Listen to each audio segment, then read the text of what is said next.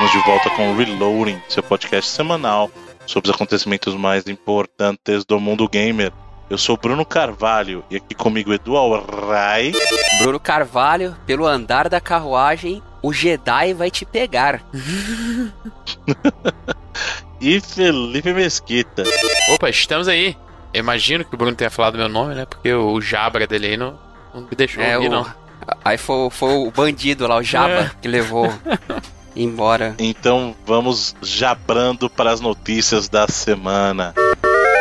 E antes das notícias, vamos falar, como já virou tradição também anual aqui, da BGS, né? O Reloading que esteve mais uma vez presente, e nesse caso digo presente mesmo, porque estivemos os três, inclusive o senhor, o senhor Felipe Mesquita nos brindou com sua presença estendida dessa vez. Sim. Né? E estivemos aí desde o primeiro dia de, de evento, cobrindo, participando, trocando uma ideia com a, com a galera. Inclusive, um grande abraço para todos os queridos e todas as queridas amigos e, amigo, e amigas gamers que estiveram conosco lá, né? É, que demonstraram um carinho enorme, tirando foto, dando abraço, batendo um papo gostoso. De verdade, gente, muito obrigado, de coração mesmo. E, e senhores, o que, o que dizer dessa, dessa BGS aí 2019? então, é engraçado que cada vez mais ela é menos para ver jogos e mais para ver pessoas mesmo, né? É, no caso, como o Bruno falou, a gente encontrou não só amigos ouvintes, né? Mas também galera da. Amigos do meio aí, né? Da, da internet, também muita gente lá, então. Ela é cada vez mais uma parada para encontrar a galera, mas assim, ainda dá para jogar uma coisa ou outra, né? É, esse ano foi bacana que a gente teve o stand da Nintendo pela primeira vez, né? E tava um stand bem bacana, né? Vocês, Não, pela, não, já calma, teve, calma. já teve não, antes já. Não pela primeira Com vez. stand, né? né? Re... Não, ela já teve em anos anteriores. O lançamento do ah, Wii U, verdade, por exemplo, é, em 2012 é. teve. Certo. Mas o que a gente teve foi um retorno Exato, da é. Nintendo, né? Depois de ter saído oficialmente do Brasil, justamente no período do Wii U aí, é. né? A gente voltou a, a, ter a presença da Nintendo com um stand muito bacana, muito bonito o stand, muito legal mesmo. Né? Inclusive trazendo o Luigi's Mansion pra galera poder apreciar e poder jogar. É, eu, uhum. eu joguei um pouco, eu achei bacana até.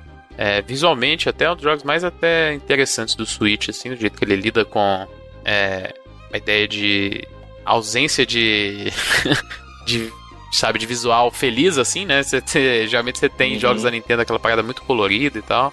Então ele é uma, uma, uma parada bem disruptiva nesse sentido. Então acaba sendo os jogos mais bonitos para esse contraste que ele tem. E assim, mecanicamente, é, ele tem ainda aquela vibe do primeiro, mas é, eu achei um pouco diferente. Depois, conversando com a galera, aparentemente ele é mais parecido até com o 2, né? Que é do 3DS, que é um jogo que eu pessoalmente nunca joguei. Mas é que ele tem mais aquela vibe da.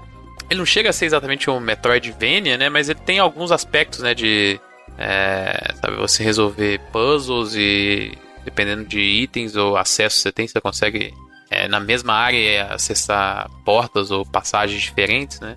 É um jogo meio complicadinho de controlar assim pela perspectiva, né? Porque ele tem a ideia de profundidade dentro do, do que seriam salas 2D entre aspas. Mas é, eu achei até bem divertido assim. Sabe, eu fiquei um pouco mais interessado do que eu estava antes depois de ter jogado.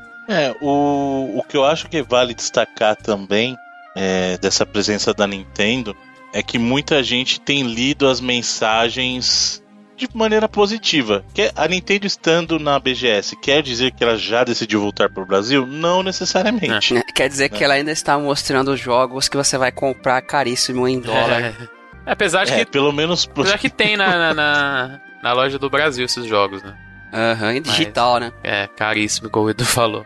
Mas é o papo que se ouviu lá, é, muitas vezes não oficialmente, mas é de que tem algumas mudanças que ela tá fazendo em relação ao mercado aí do Brasil que meio que apontam essa ideia de uma reaproximação. Muitas não são para esse ano, mas é, é, por exemplo, uma coisa meio behind the scenes que eu ouvi por lá é que eles estão é, olhando para ter, por exemplo, representantes de relações públicas, né?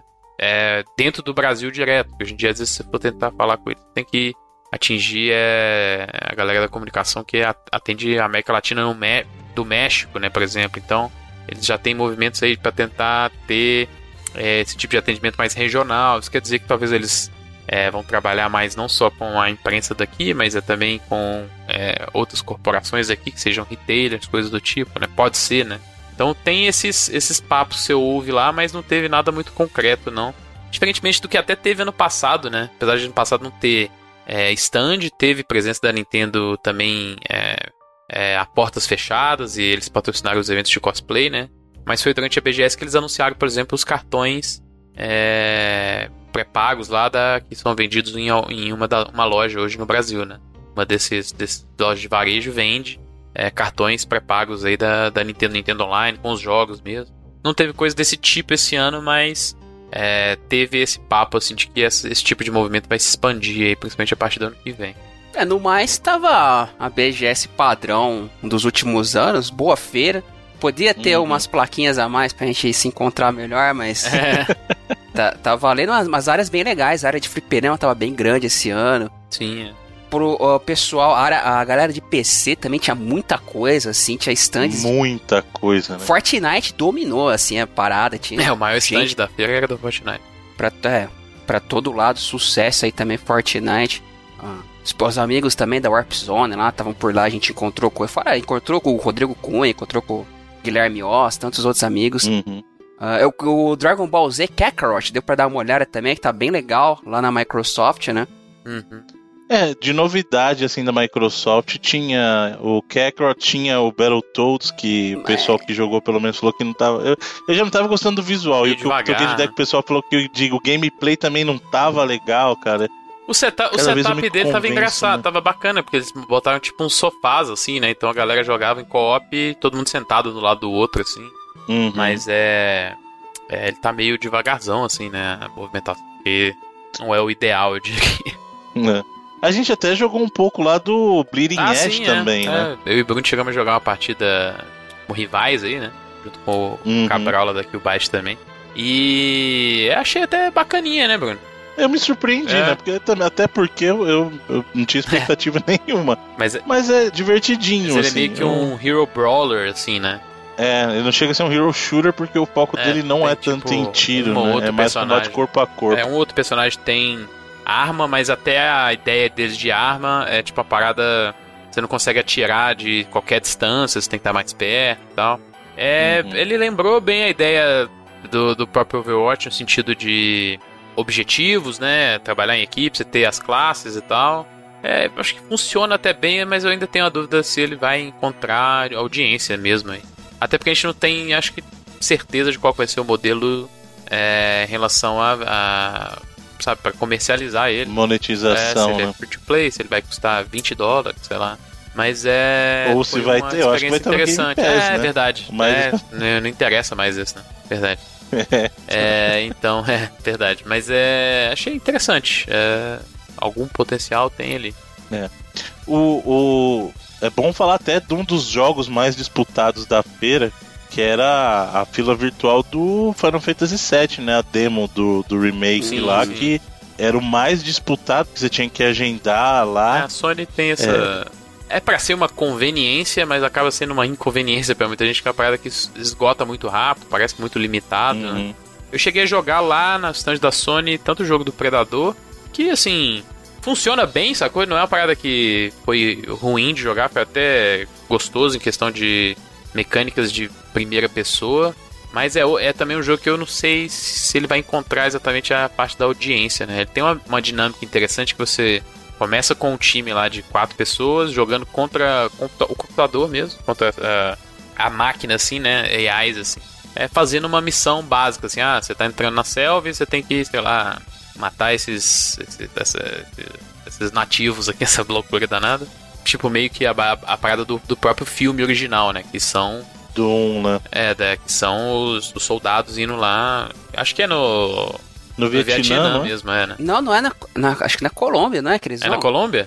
É, não, não sei. Aí é. Essa época aí é uma parada meio. Ou é no 2? A menina é asiática, não é? A menina que ele salva lá é asiática, não é? Não, não, não. É, é foda que a gente aqui no, na América do Sul é, é meio parecido com a galera do Sudeste Asiático também. Então uhum. pode confundir. Mas é. Mas a ideia é essa e depois, é, é, em algum momento, você encontra com o Predador. Que, geral, que vai ser um outro é, inimigo controlado por outra pessoa, né? Outro, outro jogador, assim. Foi foda que na demo que eu joguei, o cara que tava com o Predador era muito ruim e ele morreu em menos de 5 minutos. então não deu pra nem, tipo assim, ter muita dificuldade. Mas um jogo. Caraca, só uma coisa. É na Guatemala, é, mano, o primeiro. É, América Central. Sabia que era, tipo, por perto aqui. É. Nossa, pra mim era Vietnã total. É, mas como eu falei, a gente é, a gente é parecido, a gente é tudo parente dessa galera aí, de uma forma bizarra. mas é. O jogo que eu gostei de ter jogado, que foi surpreendente lá no stand da Sony, foi o jogo dos Vingadores. Joguei inclusive junto com o amigo aí, o Rogério Montanagro lá do Rapadura. E a gente jogou meio que alternando o controle lá. Mas é, eu joguei aquela missão introdutória lá, que até tem o gameplay hoje em dia já liberado aí desde a Gamescom. E achei até ok, assim, ele tem aquele modelo do combate meio do, do Batman, até mesmo, para a maioria dos personagens, sabe? Com alguma particularidade, assim. Por exemplo, o Thor tem a mecânica do martelo, que, sabe, você conseguir manipular e fazer ataques com o martelo. O Capitão América é parecido até em relação ao escudo. O Hulk é tipo um cara mais pesadão assim mesmo. E o Homem de Ferro tem lá a ideia de você, é, sabe, fazer o, o combate do, do, do, posto do alto, assim, porque ele pode flutuar e voar e tal. Mas eu achei até interessante, ele tem aquele modelo de jogo que é bem menos popular hoje em dia, né? Aquela parada bem linear zona, cinematográfica mesmo.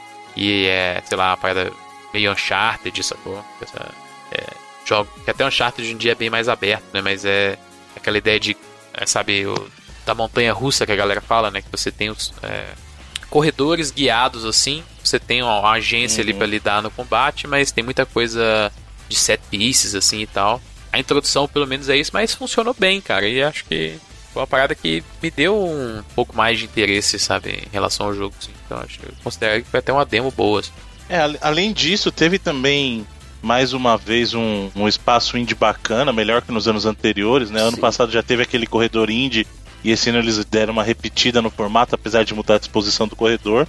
Mas teve lá o 171, GTA brasileiro. Ah, tava traindo né? muita gente todo dia. Tinha lá. muita gente. no, gente. Dia, uh, no dia da imprensa a gente deu uma passada por lá com o Cabral. E no dia da imprensa tinha uma galera amontoada em cima. Pela curiosidade também, porque GTA já é o sucesso que é e o trabalho que os caras estão fazendo é muito bom de ambientar o GTA para uma parada próxima do que a gente conhece. E eles pegam a, as ruas, você olha as ruas, você reconhece ruas estilo brasileira, é. calçadas, é, lixeiras, é tipo assim, carros. É, o, é, é, não é o bairro de ninguém, mas é o bairro de todo mundo, né? Exato. Exatamente. É, e é, e é uma viagem que o feeling que eu tinha, que eu senti vendo ele era a parada muito do San Andreas, assim. Que é, Total, é o mais né? popular no Brasil até. Então é. E foi o jogo que deu origem a várias vezes aí, GTA Rio de Janeiro, GTA São Paulo, que você via nas barraquinhas aí. É, veio do San Andreas, né? Então, é, vamos torcer para os caras é, conseguirem realmente manter é, a produção, principalmente pelo hype que eles conseguiram gerar, assim. Hum. Mas que, que, foi, tipo assim, o, o, destaque, eu acho, principalmente pela percepção do público lá da, do corredor indie, acho que do espaço foi indie, fácil, né? assim, né? E tivemos um, um acontecimento triste, cara. É, eu até acho bem, bem escroto, assim, que o pessoal do GTA, que foi uma das últimas visitas a ser anunciadas, né, os últimos, digamos, convidados, eles estavam cobrando para tirar foto do pessoal, cara. E era uma cobrança que não era, a priori, o que a BGS alegou é que não era uma cobrança é, incentivada pelo evento. Porque o, os meet greets dentro, os meet greets dentro do evento geralmente são gratuitos e eles são atendidos em ordem de chegada. E parece que o pessoal chegava a cobrar 250 reais para é. tirar uma foto com fã, é Foda é, no que... meet and greet, eu parece que foi normal, assim, embora restrito. Tipo, uma hora tal. Per... Não, nem aconteceu durante uma hora. O meet and greet, propriamente dito, ele teve um problema que ele acabou nem acontecendo durante o período inteiro, né? E isso que é o problema. engraçado, aí, a gente fez piada falando do lance lá do... Parece aquela banda no final de carreira que fala, ah finalmente a gente tá aqui, né? No, Foi total isso mesmo. assim, é... é foda porque isso é uma parada que é relativamente comum lá fora. É, exato, assim, mas pra cá o povo acha estranho, né, cara? É...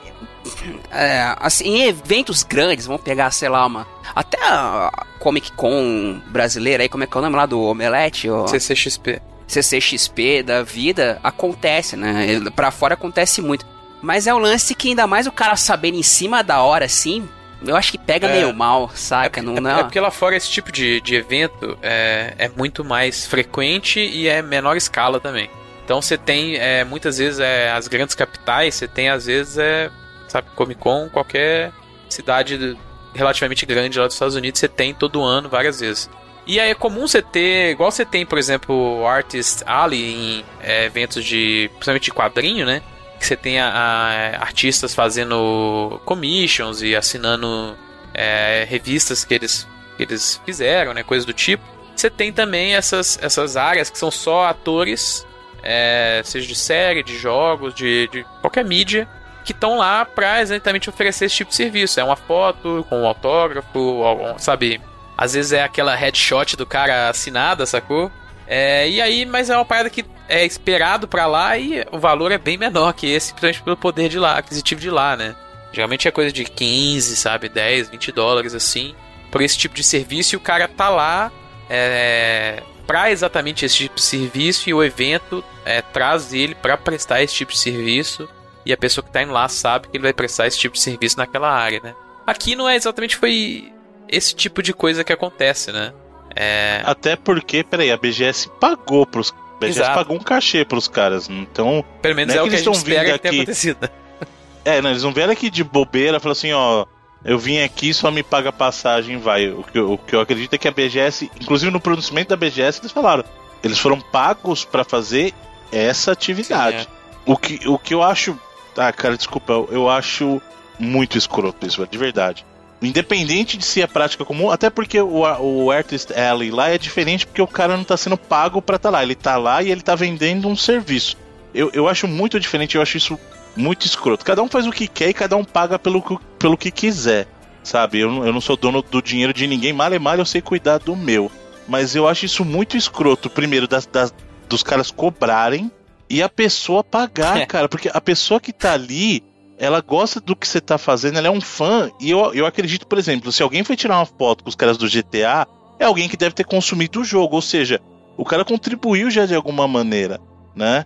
É, você cobrar das pessoas, porque eu, eu acho isso muito. Cara, é muito escroto isso, meu. É, como eu falei, cada um faz o que quiser, mas eu, particularmente, eu, eu acho isso muito errado. Cobrar e pagar. É, é, querendo. Ah, eu não vou usar essa analogia que eu usar aqui porque ia gerar polêmica à toa, mas você tá pagando pra gostar de você, sabe? Que bagulho escroto, cara. É... é eu não faria isso e também não pagaria, tá? Exato, eu, eu não, come... eu não estaria nem de nenhum dos dois lados desse espectro, sabe? Eu acho escroto, porque no nosso caso, cara, é... pode ser que você fale assim, ah, você tá falando isso porque vocês não são os caras, mas é um carinho tão gostoso da pessoa vir conversar com você, alguém que admira o seu trabalho, vir te dar um abraço e pedir para tirar uma foto. Esse é o pagamento que você tem, esse carinho, esse amor. Sabe, a pessoa que tá ali, ela tá ali porque ela gosta de você, se identifica com você. Não existe pagamento maior no mundo, cara. Aí a pessoa ficar por mesquinharia cobrando isso, cara. Tem outra, nenhum convidado, pelo menos nos anos recentes, os caras trouxeram o Kojima, velho. O Kojima fez foi juiz de cosplay sorrindo lá, Exato, felizão, Nolan né? Bushnell e tal. Eu adoro o GTA V, mas quem são esses caras, velho, comparado com o Nolan, pra história dos videogames? Quem, esses, quem são esses caras comparado com o Nolan Bushnell? Quem são esses caras comparado com o Ed Boon? Com tá o Ono? Aí, Eles não são nada. É, e os caras vêm felizão, O objetivo mano. de vida do Ed Boon é tirar foto com todo brasileiro do mundo, não é nem... pois é, sabe? Quem são esses caras, é, o, o, Daniel Pezina, se olha no Facebook dele, a foto que ele tem de capa lá é a foto que ele tirou na BGS. Pois é, cara, sabe? Gente muito mais relevante para a história dos videogames, sendo muito mais humilde. Também não sei se é culpa dos caras, se não foi de repente o agente dos caras que botou isso na cabeça deles também, né? Não vou detonar os caras é, em função a gente não sabe, disso. pode ser é, assessoria, qualquer coisa dessa. Exato, tipo, e tem, né? infelizmente, como tudo na vida, tem assessor bom e tem assessor pilantra também, É. né? Então, às vezes, às vezes os caras nem sabiam o valor real disso aí e nem sabia que não podia fazer, ou entre aspas, não podia fazer. Uhum. E o assessor foi lá, não estou acusando, quer deixar bem claro, não estou acusando ninguém de nada. O que eu estou falando é justamente que não se sabe. Mas existem pessoas ruins por aí que poderiam muito bem estar embolsando esse dinheiro, É, né? a parada é que, Assim. independente disso, ficou uma situação meio chata. Ficou, ficou muito desagradável. É o seguinte, se você um dia me ver na rua, pode vir me dar um abraço, tirar foto, eu vou- nunca vou cobrar de você. E se eu cobrar, nunca pague. Me dê um murro na cara se um dia eu cobrar foto de alguém. Por favor. Ah, de, G- de, de GTA. ó. de BGS, é isso, senhores? Acho que é isso aí, mais uma vez. É, agradecer a todos os ouvintes que estiveram lá. Muita gente lá do. do, do- foi bacana ver no do grupo dos patrões lá no dia de imprensa também, galera que. É, por conta até do Reload, a gente já falou várias vezes que produz conteúdo hoje, estavam lá também. É muito bacana. Fazendo cobertura do Exato, evento. né? muito bacana legal. ver isso. Tava lá o Luigi, o Adriano, o Robert, teve muita gente. É, e os amigos também, né, cara? Como o Edu falou aí, o Rodrigo, é, lá do Cineplayers, a galera da Game Tech, que, que não só lá na BGS, depois a gente na Feira dos Pássaros também. Foi esteve muito lá. legal, um baita encontro legal. O, o Guios lá com o Edu falou do YouTube, a galera do Resident Evil Database, a Monique e o Matheus também. Muito bom encontrar com eles Uhum. lá. Então, valeu aí todo mundo mesmo, porque, como eu falei, cada ano mais o sentimento é de que a BGS vale a pena pra isso, pra esse tipo de, Sim. de encontro. Exato. É, te contou Mas uma e- grande, boa, uma galera bem grande, assim, de ouvintes. Abraço pro nosso amigo Samir, que trouxe um doce muito gostoso lá pra Exato. nós. Lá do, Também, do Pará, verdade. meu brother. Veja só você. Exato. Tanto Exatamente. doce de é, castanha do Pará e também do, Castanha do Pará. de cupuaçu também. Sensacionante, Pô, sensacionante. teve gente lá na- no dia da Game Tech, galera de Santa Catarina, de Porto Alegre, do Rio, Brasília. Brasília. Teve galera veio de tudo quanto é lugar aí. Pra... Uhum. Pô, valeu mesmo, sério mesmo. E no geral, acho que foi uma, foi uma boa BGS. De uma maneira, até foi uma evolução natural do que já tinha acontecido no ano passado, né? Em termos de estrutura, é, tava bacana. Mesmo nos dias cheios, ainda dava para você andar. A questão de eles usarem dois pavilhões ali, ou duas partes do pavilhão, né? É, isso ajudou bastante. Eu, por exemplo, tive a oportunidade de voltar nos dias mais cheios ali. E mesmo assim ainda estava confortável de andar, né? É, bem diferente do que aconteceu em anos anteriores. Então, Nesse sentido, parabéns para a organização. Continua fazendo um evento muito competente aí, parabéns. Só estou chateado com o senhor, o senhor Felipe Mesquita por causa do meu energético, viu? Eu queria deixar isso bem claro. Ainda Não ficou muito claro, mas tá, tá valendo. Pro, pro ouvinte vai ficar, acredito. É. Senhor, senhor, o senhor Felipe está fingindo que não está ouvindo que eu falei do meu energético. Ah, sim, ah, eu tô Mesquita. arrasado Bruno, por você. Mas fique sabendo que depois eu apreciei o energético no domingo, Ah, viu? parabéns. Que você tenha ficado com bastante energia. Olha aí. e nós ap- apreciamos um belo chopp junto com o Alex, Ah, o sim, Boss, é, forte o- abraço. O bom, o bom é, como eu falei, o bom é isso aí, é a galera, os encontros. Ano que vem nós estamos lá pra encontrar a galera de novo. Tudo bem. É... Bom, além disso, já que estamos falando de. Falamos do senhor Nolan Bushnell aqui, falando de grandes figuras dos videogames. E a Atari, que outrora aí reinava no mundo dos videogames aí durante a segunda geração, tentou a revitalização, não a Atari em si, né, mas com seu VCS aí, e parece que existem problemas no paraíso, né? Não que não fosse já carta cantada isso aí, mas parece, né, segundo reports aí que o pessoal que trabalha no projeto ou que trabalhou no projeto do, do, do console, do novo Atari, está sem receber já há cerca de seis meses aí, né? É, eu acho que ele até largou um deles, né? Um dos engenheiros até largou de fato a empresa depois desse tempo de, de calote aí, vamos dizer assim. É, E olha que eles Uhum. tiveram um relativo sucesso na campanha de Kickstarter que eu lembro que a gente chegou até a ficar espantado com a quantidade de pessoas Sim, é. que entraram nessa, mas infelizmente, cara, parece que tá sendo mais um daqueles que o pessoal não tá sabendo administrar a grana e eu conseguir outros fundos de fora e diz há relatos de pessoas há seis meses sem receber, o projeto tá complicado. O que é bizarro, né? Porque acho que não foi nem Kickstarter, foi Indiegogo, né? É, Uhum. Mas a, a ideia inicialmente era levantar 100 é mil assim, dólares. né? Kickstarter, quando eu uh, uh, falo Kickstarter, você entenda É, como um crowdfunding eufemismo, no geral. tipo É, bombril, assim, Exato, entende? é tipo bombril, isso mesmo. Mas é. A ideia era levantar 100 mil dólares, né? Eles levantaram 3 milhões, né? Imagina se ele tivesse levantado só 100 mil dólares, como é que seria essa campanha? Até, até você pensar de fato, se você tem múltiplos engenheiros trabalhando num projeto e tal, 100 mil dólares com certeza era uma parada irrisória para você desenvolver, pagar funcionário, desenvolvimento do, do projeto e fabricar é, é, consoles para entregar para os backers, né? Então, assim, realmente é uma situação bem triste, uma situação que não é tão surpreendente, vamos dizer assim, né? Porque é, nos últimos anos coisas é, parecidas aconteceram com outras empresas, né? É, tem casos famosos, tem caso que tá rolando até hoje. Aquele do sucessor do Final Fantasy Tactics lá tá até hoje aí nessa novela. Tem. É, e a ideia de envolver hardware é a parada mais complicada até, né? Então. Uhum. É, mas a gente espera que eles consigam, no, mesmo, no mínimo, resolver essa situação pra não dar prejuízo para ninguém e botou o seu dinheiro nessa, nesse projeto, né? Mas é, no momento é, a situação não tá boa, né? Até porque o plano original era entregar o console em junho desse ano agora, né? É, e não foi o que aconteceu. Né? É complicado, né, cara? É... Tomara que as coisas se acertem. Bom, além disso, nas notícias da semana aí. Da, nas notícias das semanas que a gente é. chegou a mencionar, a gente tá comentando Exato. coisas aí de duas semanas pra cá. Inclusive, é, tive de fazer até uma curadoria um pouco maior para é. filtrar as, as notícias, porque semana passada, por conta da BGS, nós não tivemos o programa habitual, apenas a locadora do Reload. Inclusive, como se a locadora fosse pouca coisa. Não, né? mas verdade, é um, é bom programa coisa. também. Inclusive, valeu pelo uh, campeonatinho de jogos de verão lá na BGS, que foi bacaninha. No Game Gear, no que Game eu sou um Gear. homem de palavra, né? É. Você viu que eu sou um homem de palavra. Não precisa comentar demais esse negócio, não, a gente pode passar pra frente. Felipe com toda a sua destreza. É, não, não vamos falar demais dele, Bom, mas falando de eu te avisei, né? O protótipo do Nintendo Play Espaço Station está à venda. E aí, senhores? Alguém arrisca comprar aí? É, esse foi o plano do cara, na verdade, né?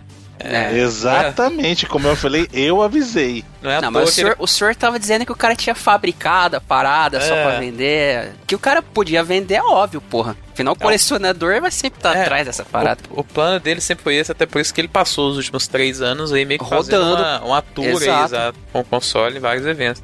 Segundo... A ideia dele é, tipo, uh, pelo que eu andei lendo antes, já ofereceram coisa para ele na casa aí dos, dos seis dígitos aí, cara. É, na verdade, isso é pelo menos o que ele esperaria pegar, né?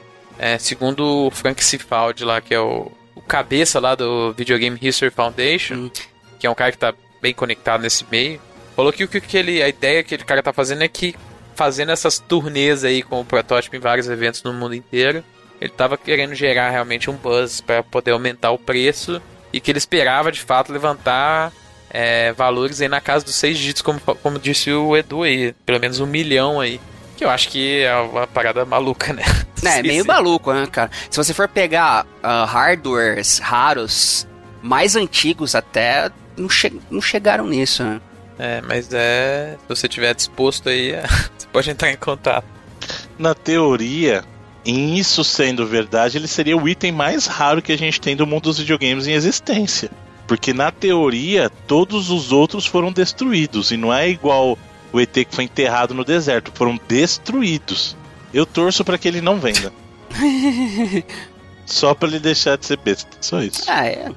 Assim, é, no começo, eu lembro quando a gente falou, já em dois. Caraca, 2015, se eu não me engano, faz Fake. muito tempo, velho. É, essa é uma das histórias do começo do Reload, né? Sim, é exato. O, é o NX e o Nintendo PlayStation né, que no começo estava meio estranho, tá? nós mesmos questionamos, mas aqui, a partir do, pelo menos para mim, né, a partir dos vídeos lá do Ben Hack, acho que já deu para dar uma, uma credibilidade maior para a parada, até que ele uh, desmontou, uh, depois conseguiu um CD, conseguiu fazer o sisteminha rodar lá, uhum. sabe?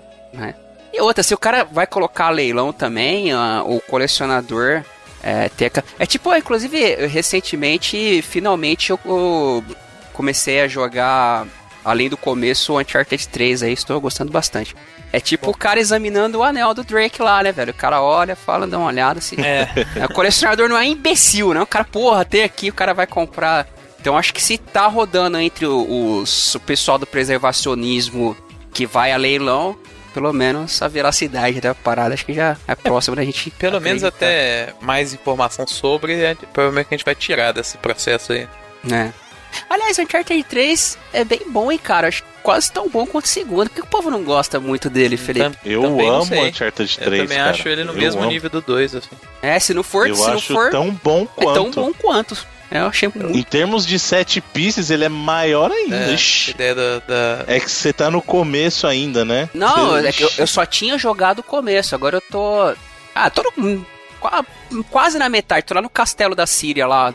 Ele tem essa parada do... De ser mais ainda uma aventura global, né, então... Sim, ele tem. Eu acho que ele tem mais o que a galera sempre vendeu do Uncharted, que é aquele lance meio Indiana Jones, assim, meio Tomb É Raider. Bem mais, assim, até pelo aspecto até dele... O setting desse. né? É, bem mais, é. E tem É, aquela porque parada dele Nate- com uma, uma o Nate, equipe ele tem- maior, assim. então. Sim, exato. O Nate ele tem muito mais de explorador do que de tipo um. Como é que eu posso dizer? Um punguista igual nos É. dois primeiros, assim, saca? Igual.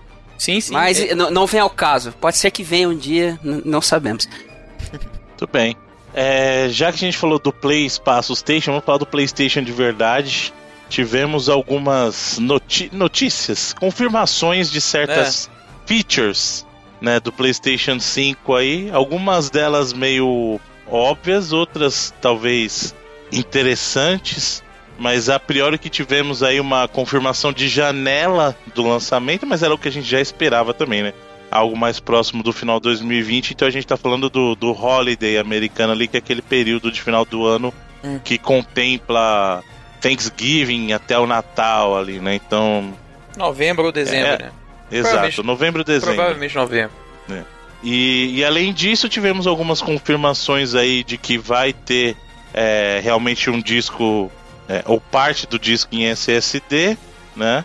E que o controle vai ter algumas modificações aí, em É. vez de usar o sistema de rumbling que a gente conhece hoje em dia aí, que é o DualShock, né? Vai usar o sistema Haptic, que é algo mais parecido com o que o Switch usa aí, que é para dar O- diferentes sensações. Segundo eles, você vai passar a mão no controle e vai sentir areia no seu controle. E a parada dos gatilhos que é parecida com o do Xbox também, né? Tem uma proposta meio. É que quase um jogo usa.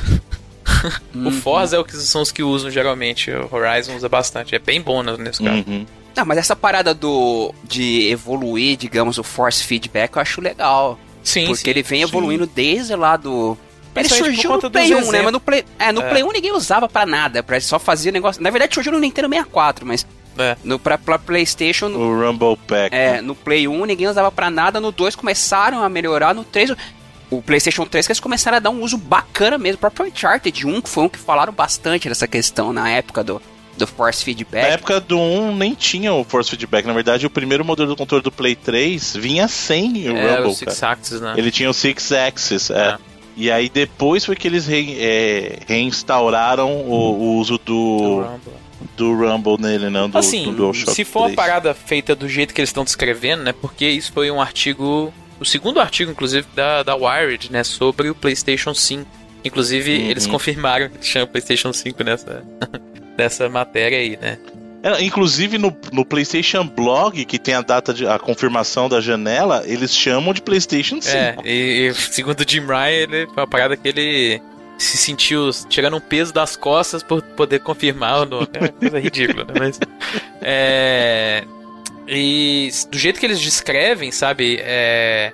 A ideia de que você tá. Se você tá andando numa superfície como arenosa, ou, ou, por exemplo, um pântano, você de fato ter uma diferença no, no feeling do controle, na resistência do, do analógico, dos gatilhos, né?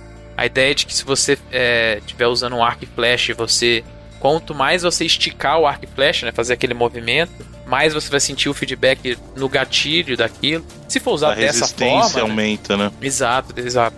Se for usado dessa forma, é, e se você conseguir de fato sentir sensações distintas dependendo dessas ações, bacana, é ótimo, né? É o que a gente realmente espera de hardwares novos, né? Mas Uhum. será que não vai ser é, mais uma gimmick assim de começo de geração? Todos os jogos no, no launch lineup tem. Um Depois de- continua a vibração normal mesmo. É, e um, ano depois de um Né? jogo tem, sabe? É... Porque no próprio Switch, se a gente parar pra pensar, é. não é todo a, mundo a, a que faz uso já do com, com, com, é, dropou completamente o HD Rumble, né? Tanto que o Lich não tem, né? Pois é. Então é... é sabe, é, o Anti-Switch foi o jogo baseado nisso, né? O Mario Party tem muito, assim. O, o Super Mario Odyssey tem algumas luas que se depende disso, né? O Breath of the Wild eu nem lembro se tem, pra falar a verdade. Deve ter, né? Provavelmente tem. É... Mas eu não sei se é uma parada tão intrínseca assim, igual esses outros jogos. Mas hoje em dia a Nintendo já abandonou muito nesse sentido.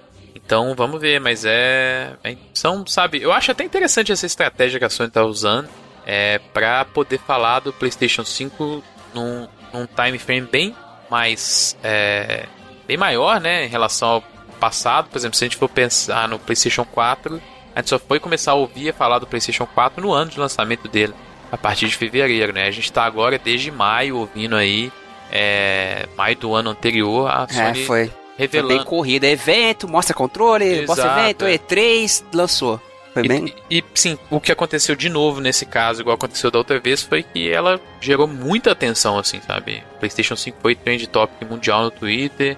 Acho que tá entre os três tweets é, com mais likes e retweets da, da conta da PlayStation, esse aí também, sobre essa parada. E são coisas que parecem não ter muita relevância, né? De fato, não são é, é, coisas bombásticas assim, mas são pontos de informação que eu acho que é uma estratégia realmente interessante você manter o mind share da galera, né, em relação ao PlayStation 5. Tem coisas assim que é, dão abertura para o futuro, por exemplo, na matéria eles falam de algumas coisas que eles jogaram, eles mencionam que é, lá nesse press junket que eles estavam tendo lá, tinha gente da Bluepoint, a Bluepoint confirmando que eles têm o próximo sim, jogo sim. no PlayStation 5 já. Né? Vai ser mais um port, será? É, segundo as entrevistas antigas, seriam é, o passo que eles estavam fazendo é, foi os remasters, né? E aí, no caso, o Shadow of Colossus foi um remake, segundo eles, e o segundo seria um re-envisioning, sabe? E é uma parada que tá muito nas entrelinhas aí, que indicando que seria até relacionado ao próprio Demon Souls mesmo, sabe? Então vamos ver se vai ser de fato um remake, né? Principalmente visual e até adaptações mecânicas aí do Demon Souls para nova geração. Mas é, eu acho interessante essa estratégia, principalmente porque se a gente não tiver que ouvir toda essas paradas técnicas meio chatas assim até no review do console em si, né? É, se quando chegar o dia de revelar o console visual e revelar serviços, revelar interface, né? Você não ter que ficar ouvindo, ah, ele é um console com tantos núcleos, isso porque eles até confirmaram lá também, né? É um console com tantos GB de RAM, né? esses negócios que, sabe, tecnicamente é interessante, mas não é exatamente a parte que vai te vender o console, né?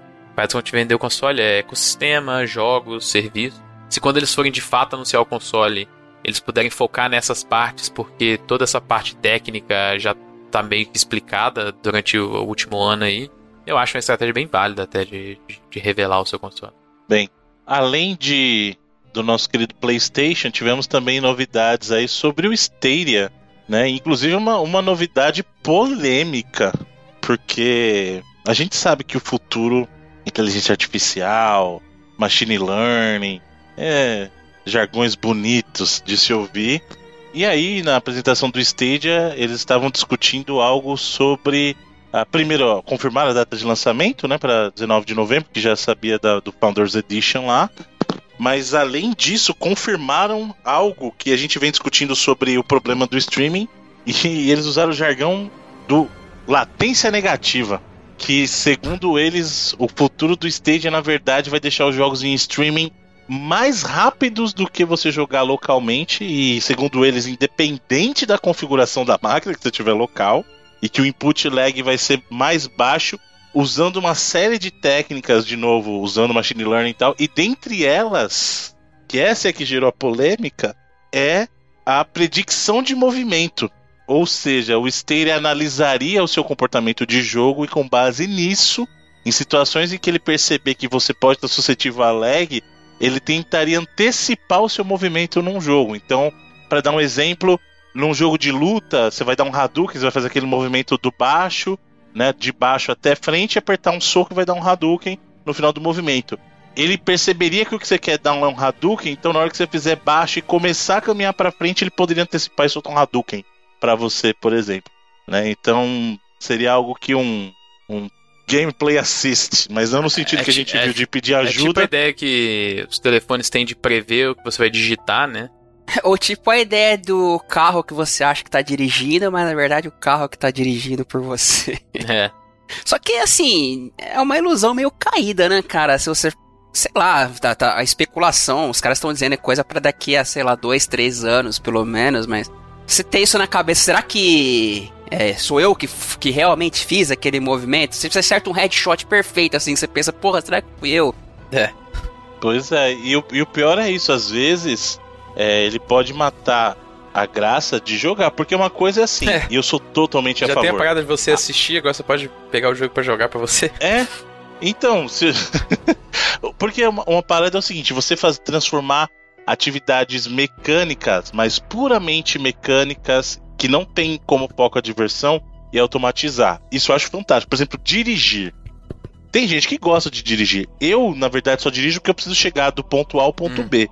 Se alguém falar pra mim assim, olha, aqui no Brasil tá liberado, pode pegar o Tesla e botar no automático e só vai. Meu amigo, eu nunca mais encosto no volante. Por quê? Porque para mim, dirigir não é uma atividade divertida, ele só é um, um custo que eu tenho que pagar para me locomover de ponto A a ponto B. Agora, a pessoa que tá jogando videogame, pelo menos como regra geral, ela tá buscando algum tipo de entretenimento. E nesse caso, você tá tirando parte do entretenimento da pessoa, até porque o comportamento humano, apesar do demais que queiram colocar, é imprevisível. Por mais que você tenha hábitos, pode ter que naquele dia X você não queira fazer isso. É, esse exemplo Como que você deu ser? do Hadouken, se você passa um pouco pra cima e erra o comando, você acaba soltando do mesmo jeito. Em teoria, tá? Lembrando que a gente tá teorizando aqui, a gente tá naquele famoso campo das hipóteses que gostamos tanto de falar por aqui. Ou, ou até diferente, vamos supor que dependendo da reação, isso pode acontecer.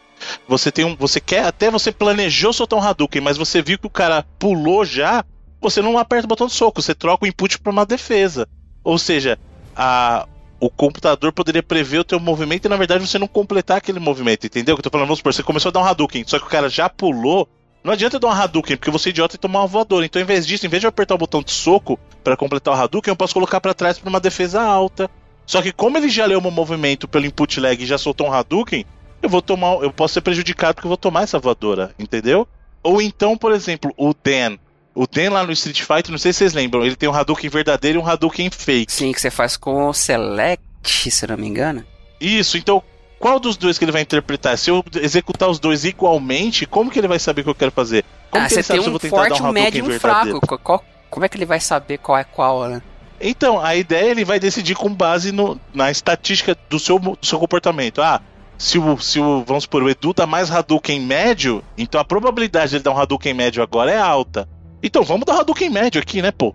Vai dar uma- um erro, ao invés de, de ele perceber que tá dando lag input, vamos, vamos acreditar que em função da estatística ele quer dar um Hadouken É, médio. E, e lembrando que isso pra corrigir latência, tá? Não é que o sistema vai ser todo assim, né? Uhum. Porque o que os caras estão de previsão é de que usando medidas como essa para pessoas com latência ruim, acontece muito aqui no Brasil, você melhoraria a questão do streaming do jogo no geral. E eu fiquei até impressionado esses dias que eu fiz, eu usei aquele remote play no notebook lá de São Paulo pra cá e funcionou muito bem assim, velho. Parabéns aí. É o que eu te falei, pra mim a Sony deveria pegar a tecnologia do Remote Play e aplicar no streaming, não o PlayStation Now, porque funciona melhor, mano. E olha que meu upload não é lá grandes coisas não, que a dona Net Pois aí é. é um upload safadíssimo, né? Mas e o senhor, senhor Felipe Mesquita? O que, que o senhor acha? O senhor quer que o computador jogue pra você? É, não. Pessoalmente não é o meu desejo, não. Mas é. Sei lá também, né? Vamos ver. O stage é uma parada. É, ele vai durar de fato os dois, três anos aí que eles esperam que isso aconteça, sabe? A gente viu essa semana o Google encerrar o Daydream, né? Que era o esquema de VR deles lá. Encerrou suporte, venda de headset e tudo, né? Google tem medo de puxar Isso é a verdade. tomada, não. Então é. Na histórico do Google, o que acho que se bobear tem mais coisa que eles compraram pra apostar e fecharam do que que eles mantiveram com sucesso ainda. Mas é. É, vamos ver. É, acho que vai ser uma parada bem disruptiva e interessante de ver, assim, o, a implementação do Stadia, né, a partir de novembro, né? Qual vai ser o tipo de adoção, qual é que vai ser a resposta do público, né? Eu tô bastante interessado em ver esse tipo de, é, de repercussão em cima do serviço. Até porque ele chega com coisas grandes aí, o próprio Red Dead vai chegar nele já. É, jogos grandes desse ano, né? Mortal Kombat também, que jogo de luta é sabe, central assim para você testar a ideia de latência, né? Então... Uhum.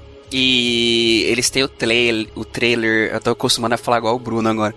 O trailer em 4K do Red Dead, que inclusive foi anunciado para PC, obviamente, então vai estar tá também no Stadia, né?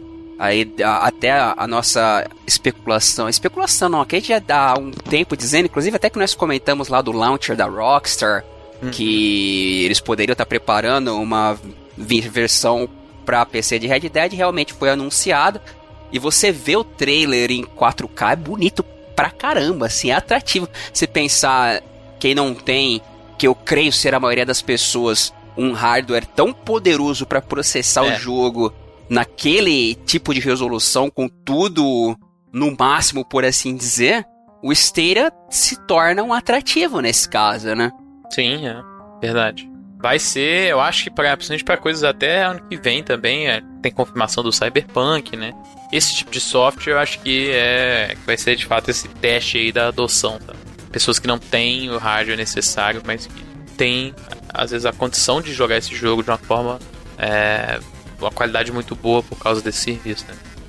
Veremos. Se é o futuro, o Google comanda a internet, então a gente vai ver se vai funcionar ou não. Esperar para ver. Eu não gostaria que o computador jogasse para mim. Falando em jogar para mim, corta para mim, corta para mim. Joga para mim. É, temos uma, mais uma notícia aqui muito triste. Olha, muito triste. De pessoas deixando as suas queridas empresas depois de muito tempo. Já falamos aí do Sean Layden, né? que deixou a Sony depois de muito tempo, e agora chegou a vez do Mike Barra, que depois de 20 anos trabalhando na Microsoft, decidiu buscar novos desafios. Hum, um dos grandes nomes do Xbox aí, né, velho? Uhum. Ele, ele cuidava principalmente da parte do Insider, né? Que é aquela galera que que testa as paradas. De, de beta tester é, exato. É mais, é mais ou menos, né? Isso foi antes, né? Mas é. De 2017 pra cá ele era o vice-presidente da Xbox, no sentido. Na divisão, principalmente pegando a parte jogos, toda de. Né? É, da divisão Xbox, no caso, como um todo. Mas principalmente da, da área da Xbox Live, do Game Pass, do próprio Mixer, sabe? Toda a área de serviço. Sabe? Essa ideia do, do back-end deles aí. Então ele era um cara bem grande lá nesse sentido, né? E bem ativo caras... no Twitter, tal qual o Major Nelson, o próprio Phil Spencer. Então, assim. Então, mas aí a gente tem um problema grave que é as pessoas que estão associadas à marca, né? O Twitter dele é Xbox Quick. E aí? Será que ele muda o handler? Porque ele vai sair da Microsoft? É verdade, não? pois é. Realmente. É curioso, mas é. Ele inclusive não falou ainda o que vai fazer, né? Mas é uma mudança muito grande, porque dentro da Microsoft ele tá, se não me engano, há 20 anos aí, dentro da divisão uhum. Xbox, a, desde o, do. praticamente desde o começo, né? É. A questão da, da live, principalmente, né? Ele tá lá tempo nesse sentido. Então é. Realmente quero ver se ele vai mudar o handle. Mas é, é uma saída curiosa, né? Não teve muita razão ainda, mas aparentemente tudo amigável aí. Tudo, não foi nada conturbado, não, pelo jeito. Bom, desejo toda a sorte para ele aí nessa nova empreitada, nesse novo desafio. Fez um bom trabalho enquanto eu estava na, na Microsoft. Mais uma da, da, da nossa sessão Videogames Não Sabem Se Preservar né, a indústria do videogame não sabe como tomar conta de si mesmo, precisa de uma babá. O código do Saints Row, que imaginava ter se perdido o código ponte, na verdade foi reencontrado mais uma vez graças às pessoas que não obedecem os chefes. Porque durante o processo de, de bankrupt lá da. Foi da. da Take Two. Da Take Two. Não, THQ. Não, Take Two não, THQ, é. pô. É, a Take-Two take não vai. Take-Two não, não vai tão. Nunca, não diria nunca, né? Mas tão cedo não vai, não. Mas a THQ a, acreditava que tivesse perdido o, o código fonte em meio a, ao processo de bancarrota aí. E na verdade descobriram, depois de muitos anos aí, que não, que o código fonte ainda existe. Graças, mais uma vez, às pessoas que teimam em obedecer o que lhe é dito de despachar as coisas, né? É, e vão dar, fazer uns updates pra versão de PC aí, depois de muitos anos de fã tentando Pois é. consertar a parada. Bacana, né? Bom, eu, eu espero que a indústria dos videogames esteja aprendendo alguma lição com isso recentemente e estejam preservando melhor os seus códigos. É, hoje é menos pra, no começo, isso é uma parte do seu hoje direto, né? Uhum. Mas não sei não, viu? Tem muita empresa aí hoje em dia que. hum, Bom, Saints, Saints Row 2 é relativamente recente até, né? Se for comparar com jogos É. bem antigos. Tá. Saints Row que 2008, Oito, eu acho. 8, não é? 2008, É. por aí. Então não é tão velho assim não, cara. Mas que bom que acharam, né? Então aí o pessoal vai poder corrigir a versão de PC aí, porque só a comunidade pra salvar. né? E finalmente na seção Rewinding dentro do Reloading, mais conteúdo de videogame sendo adaptado pra TV ou pra vídeo, né? Que seja. Agora são as IPs da Ubisoft aí, Watch Dogs, Rayman e Blood Dragon. Que é curioso, apesar de fazer todo sentido uma adaptação de Blood Dragon aí. Pra quem não sabe, é um. Era um. É um DLC, a gente chama de um DLC o Blood, o Blood Dragon? Era, né? Ele é, ele é standalone também, né? É, mas eu. eu é. É, o Watch Dogs já não tem a- aquela, uma série, aquela Mr. Robots? É. É verdade, né? E o Blood Dragon tem todos os filmes dos anos 80 aqui. Na verdade, ele é. Exatamente. Mas, e o é- Rayman tem a Pixar. É. mas o Blood Dragon é um DLC, mas é um standalone também lá do Far Cry. Eu diria que é um spin-off, assim, do Far Cry 3, no caso. É que dá pra você comprar ele standalone, né? Mas dá pra você baixar ele também. Lembra que na época você tinha o Far Cry 3, você. Eu acho que não, cara. Eu acho que ele era uma parada separada desde o começo. Porque eu lembro que o meu Far Cry 3 era de disco e eu vendi ele e eu joguei o 3 também. Não, então, eu tenho o Far Cry Blood Dragon e não tenho mais o Far Cry 3. Eu acho que até o Blood Dragon chegou a receber versão em disco também. Isso eu não lembro, porque eu tenho ele digital, É, mas. não- isso não interessa muito, né? Mas é.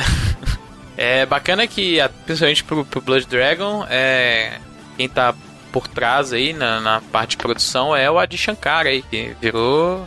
É que o cara tá acertando umas boas aí ultimamente. Ele virou tipo. A, é, ele virou ter, tipo a THQ Nordic com ó, direito televisivo de negócio de videogame, né? Tá pegando tudo que aparecer na frente aí.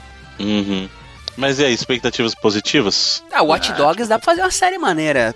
Principalmente se pegar aquele, aquele clima do 2, do Marcos lá e da É, galera. mas o Watch Dogs eu acho que é o que tá mais adiantado já, não vai ser uma série animada, eu acho. Tipo um desenho pra criança mesmo. Pra Não. criança, caraca, aí estragou, mano. Aí não dá. Se você falar pra mim que o Rayman ia ser um desenho pra criança, tudo bem. Agora o Watch Dogs, desenho pra criança, aí matou, né? Eu acho que na verdade todos eles são meio que.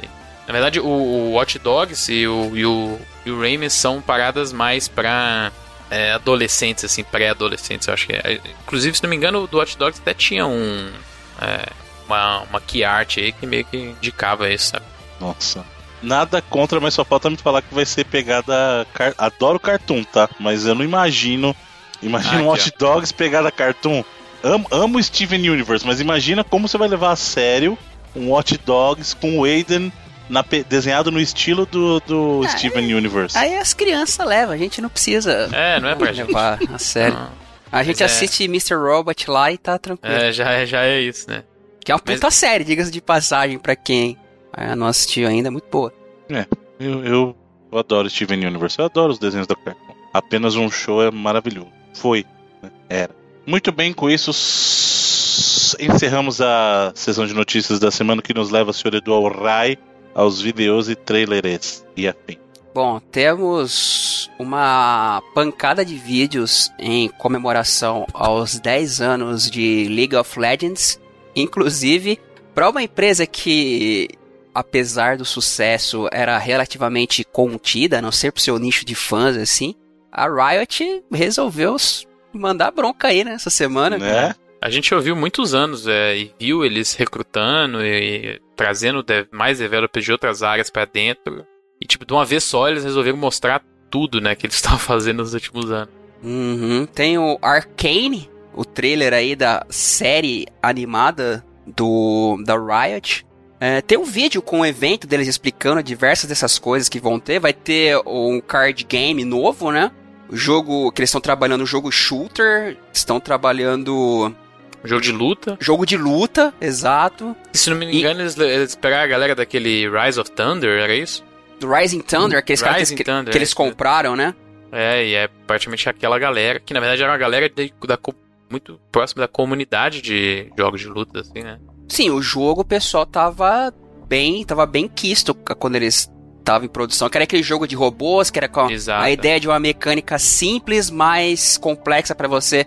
É aquela ideia que a gente fala, né? É fácil de aprender, difícil de dominar. É, era a ideia que os caras tinham. E, e eu, a maior novidade, pelo menos ao meu ver, eu que analisando por baixo, não sendo um jogador nem um grande fã de League of Legends, é essa versão para uh, consoles e mobile, o Wild, Wild Rift. Rift. Né? Que a ideia é que as partidas são menores, né? É mais fácil de aprender, que os caras até falam no, no vídeo, que, cara, vai transformar num fenômeno maior ainda, não tenha dúvida. É. O povo nos vídeos aí já tá maluco. A, Mas... Até, parece até que essa, essa estratégia de lançar essa parada no aniversário de 10 anos veio meio que até para bater de frente com a Blizzard. Eu ia falar exatamente isso. É a Riot tentando virar a Blizzard no momento mais oportuno um, possível. É, um timing que não só pra Blizzard, mas pra geral estão enfrentando essas polêmicas de pessoas de streamers, né, fazendo entrando na questão de protestos lá de Hong Kong, gerando uma um mal-estar que, que, a empresa não, não, consegue agradar ninguém, assim, né, nesse é. quesito. O que, vamos ver, né, a Riot tá se, se mantendo é, bem nesse sentido, mas apesar de ser uma empresa da Califórnia, eles são totalmente é, subsidiários da Tencent, que é uma empresa chinesa também, né.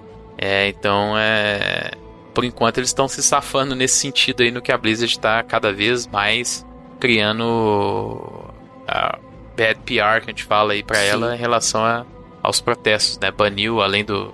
Ela até mudou as punições originais lá pro jogador, né? É, depois que a internet caiu em cima, assim.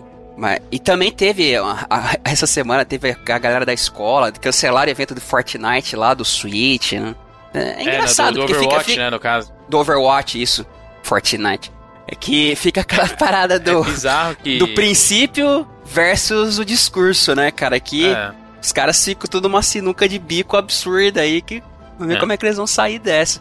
É foda porque o Overwatch tá saindo essa semana no Switch e você não vê a Nintendo falando praticamente nada. É, claramente eles estão se distanciando da polêmica aí, é, em relação à Blizzard. Bom, é, mas a Riot tá mandando bem zaço aí, que eu acho que Wild Rift, tremendo anúncio. Tem vários trailers, trailer de anúncio, tem o, uh, o vídeo deles explicando qual é que é a do jogo. Hum.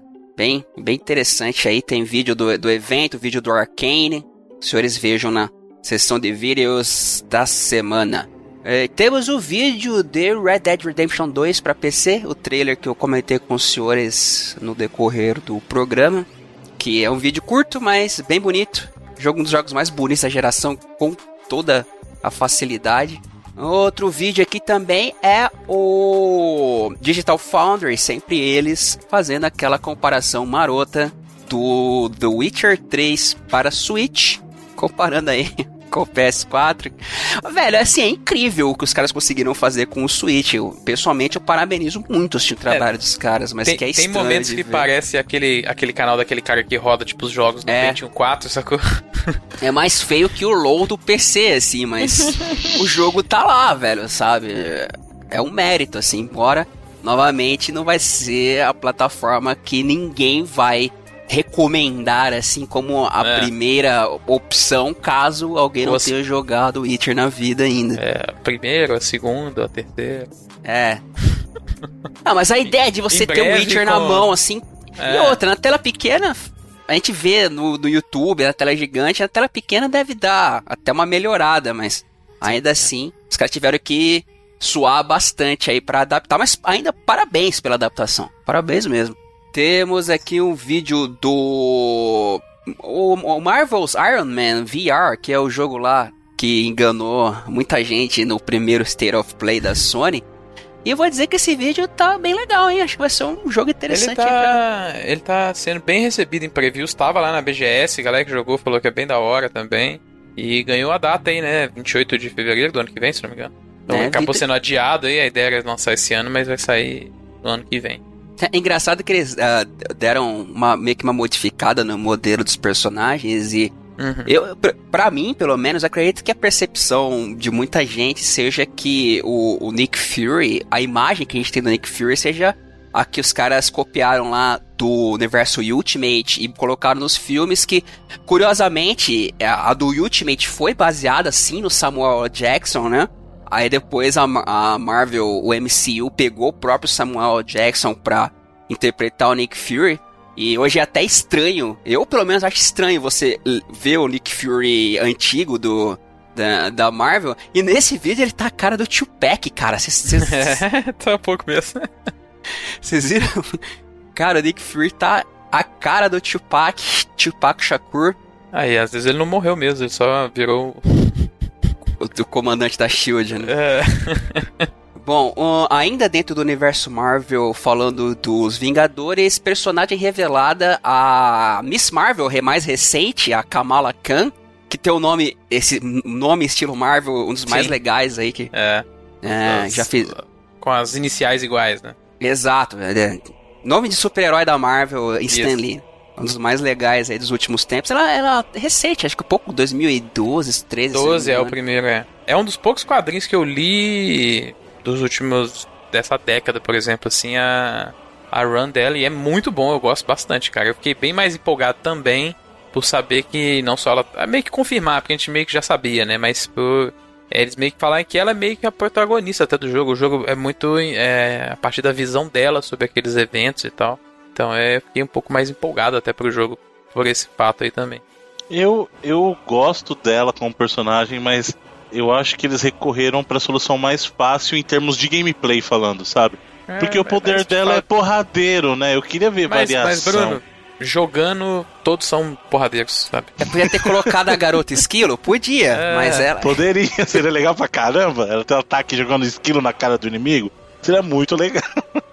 Assim, eu não, acho que pelo que eu joguei lá não existe essa distinção toda, assim. Tem, todos têm alguma particularidade.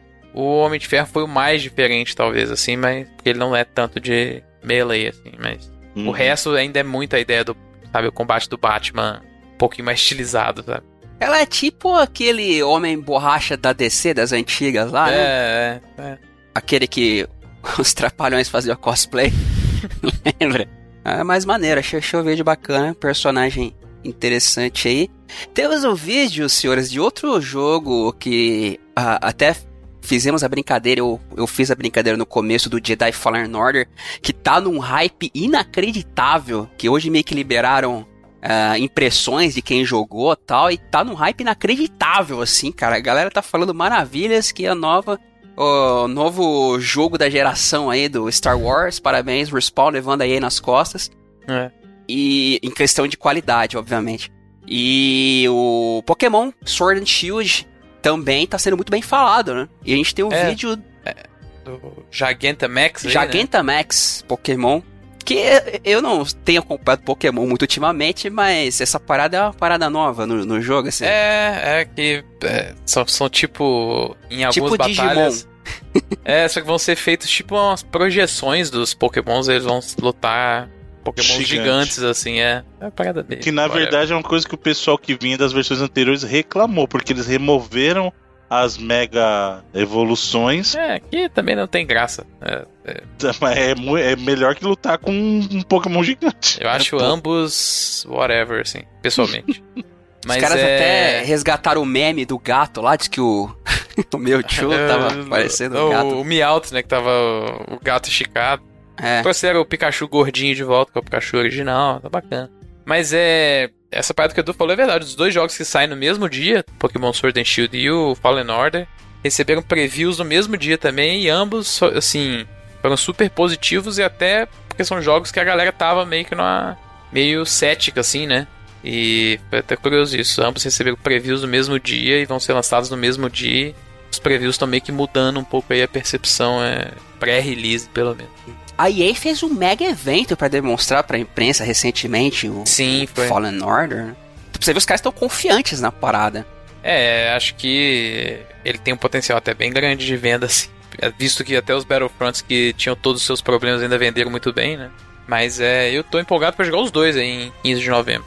Jogarei os dois com certeza. É. Falar com Alex, fala com a gente aí quando chegar na Game Tech.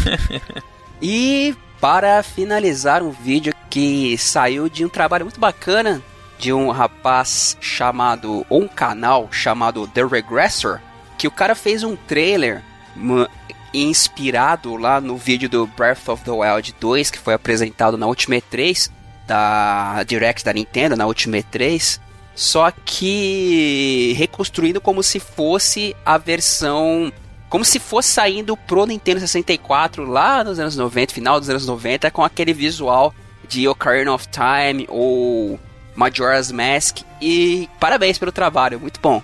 Pois ficou muito bom, eu jogaria fácil. Eu também, pô, na época seria um sucesso, hein? É. Pessoa? Bruno Carvalho jogaria? Jogaria, jogaria. Assim como joguei o Majora's, jogaria. É, tipo isso. Com gosto. É, fica aí pela curiosidade, o trabalho é bem bacana. E é isso, senhores. É o que temos aí para a semana. Muito bem, muito obrigado, senhor Rai. Com isso, seguiremos para os lançamentos, senhor Felipe Mesquita. Bom, Fórmula vamos... do lançamento, vai lá. Bom, vamos lá que tem muita coisa semana, pegando as duas últimas semanas e fazer um bem bolado rapidão aqui. É, começando pelos multiplataformas, a gente teve o lançamento do Ukulele and the Impossible Lair. E se o primeiro jogo lá da, da Playtonic foi uma homenagem ao Banjo-Kazooie, o Ukulele and the Impossible Lair é uma homenagem ao Donkey Country, né? Jogos aí de plataforma 2.5D, vamos dizer assim. E o diferencial que seria esse Impossible Lair, que é uma fase que você pode fazer desde o começo do jogo até. Só que é uma fase gigante, super difícil que é, é, você pode até tentar, como eu falei, tentar fazer de cara. Só que se você for fazer nas outras fases do jogo, você vai ganhando facilidades aí para dentro desse Impossible Lair. Você ganha mais vidas e tal, você consegue mudar alguns elementos da fase, pelo que eu entendi também. É, é tipo o roguelike do, do Ukulele. É tipo a ideia do Breath of the Wild, assim. Se quiser, você pode ir lá tentar matar o Ganon de cara, sacou? Só que vai ser muito mais difícil do que se você é, pegar várias coisas durante o jogo e pá. Então acho que a ideia é meio que essa e tá super bem recebida, a galera falando muito bem aí é, saindo para PC, PS4, Xbox One e Nintendo Switch. Viu, então... Felipe, só fazendo uma pequena um comentário, já que você falou do gigante do início ao fim, vocês viram o vídeo recente do AVGN, cara? Que bacana que ele, ele fez. falando, mas não vi. Ele fez tipo, a falando do The Immortal lá, do Nintendinho, ele fez tipo uma parada num plano sequência, assim. Porra, para... cara é foda, velho. O cara, quando é, quando é genial, é, é outra parada. Quem não viu, vejam aí, ó. É muito bom, mano. EV dinheiro do The Immortal. O cara faz um, um monólogo shakespeariano, assim, usando aquelas gírias, né? Que ele. É, tipo, what art they thinking, saca? É muito engraçado. Parabéns, os cara é foda, velho.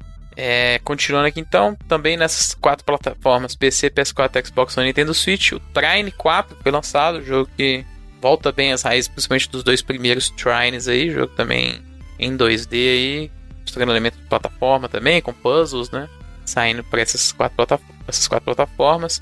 Para PS4, Xbox One e Nintendo Switch, a gente está tendo o release do Return of the Obra Dinn, que é um jogo que saiu para PC no ano passado, que é um meio que um jogo de investigação, vamos dizer assim. Uhum. É, é lá do, um... do, Lucas Pope, né? Lá do Exato, Lucas Pope. Papers, foi... Please e tal. Exato, foi designer da Naughty Dog muitos anos. Sim, e... trabalhou na Naughty Dog saiu de lá para fazer exatamente o Papers, Please e depois o, o Oberdeen.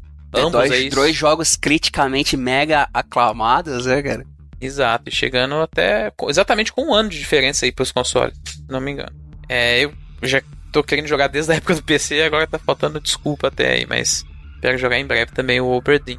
É, para PC, PS4 e Xbox One, a gente tem dois releases aí. Um é o Plants vs Zombies Battle for Neighborville, é basicamente a linha lá do Plants vs Zombie Garden Warfare, né? O jogo tava meio que num Early Access aí, Founders Edition, né? Durante algumas semanas, agora tá lançado aí de forma completa, vamos falar assim, para PC, PS4 e Xbox One. E também o Indivisible, que é um RPG também é, em 2D, é, que tá há muitos anos aí, também teve, foi também projeto de Indiegogo é, durante muitos anos, que é do estúdio lá da galera da, do Schoolgirls, né? Então é aquele mesmo estilo visual, é bem bacana. E o Indivisible, que é um RPG que, como eu falei, saindo aí para PC, PS4 e Xbox One é, também. Agora, é, passando para as plataformas, para PC e PS4, tem dois releases. Um é o Travis Strikes Again No More Heroes, jogo lá do Suda, que saiu para Nintendo Switch no comecinho desse ano. Foi lançado agora também para PS4 e PC. E também o Monkey King, Monkey King Hero is Back, que é um jogo é, com uma colaboração meio bizarra aí entre Sony, é, empresas da China, THQ Nordic no, é, no ocidente, que é um jogo baseado num filme de animação chinês com o mesmo nome, Monkey King Hero is Back, que é sobre. É, que é um, é um, filme baseado lá no conto lá do Jornada Oeste, né? Que é o Journey to the West. Que é um romance chinês muito famoso aí, que o próprio Dragon Ball é baseado nesse romance, né? E é um jogo inclusive tem um review no nosso site que Olha eu fiz. Aí. Jogo que não é muito bom, não, pra ser bem sincero. Que me atraiu mais por essa curiosidade dessa colaboração meio bizarra que foi feita pra tentar achar um público maior na China pro PlayStation 4 e aqui no ocidente ela está sendo lançada não só para o Play 4, mas para o PC também via Steam. É, e também para PlayStation 4 a gente teve o release do Outer Wilds, que é o jogo publicado pela Napurna Interactive, jogo lá de exploração espacial, é, que fez muito sucesso no começo do ano, saindo para PC e para Xbox One via o Game Pass, chegando agora também para PS4. Você pode ter ouvido o jogo lá no 99 Vidas recentemente, né? O Evandro fez lá no, no 2-Pack também. Tremendo 2-Pack. Exato, junto com o Minutes, né? É um jogão também. E é, por último, para PlayStation 4 teve o release do Concrete Genie, que é um jogo first party da Sony lá do Pixel Opus, que é um estúdiozinho pequenininho que tem dentro da, da Sony lá no seu head, no seu na sua, seu headquarters lá em São Mateo, na Califórnia. Que é o jogo lá que a gente viu anunciado na Paris Games Week, né, de 2017, uma vez que a Sony teve por lá. É um jogo que trata com sobre arte, né, sobre grafite, sobre bullying e tal, coisas desse tipo. É um jogo com essa pegada mais artística, vamos dizer assim, que a Sony tem lançado bem menos essa geração, inclusive. É, talvez é um dos pontos mais fracos dela aí nessa geração são esse tipo de jogos. Saiu com o Genie aí também na semana passada. Pro Nintendo Switch a gente tem três releases, o Ring Fit Adventures, jogo que a gente falou aqui algumas semanas atrás, que é usa lá aquele anel como controle, a parada meio que sucessor espiritual aí do Wii Fit, né? Então é RPG que lida aí com exercícios físicos também galera tá até elogiando o, o não só a, é. o rádio em si, mas a própria estrutura do jogo, tá? É, diz que é, que é honesto aí o exercício caseiro, entre aspas. Exato. Embora o Sr. Bruno Carvalho não considere exercício. Exato. A gente sabe que o Brasil é bem difícil chegar a essas paradas e chegar bem caro, né? Mas fica a curiosidade do lançamento aí. E dois portes aí, que a gente já comentou durante o programa, o Witcher 3 e o Overwatch também saindo pro Switch.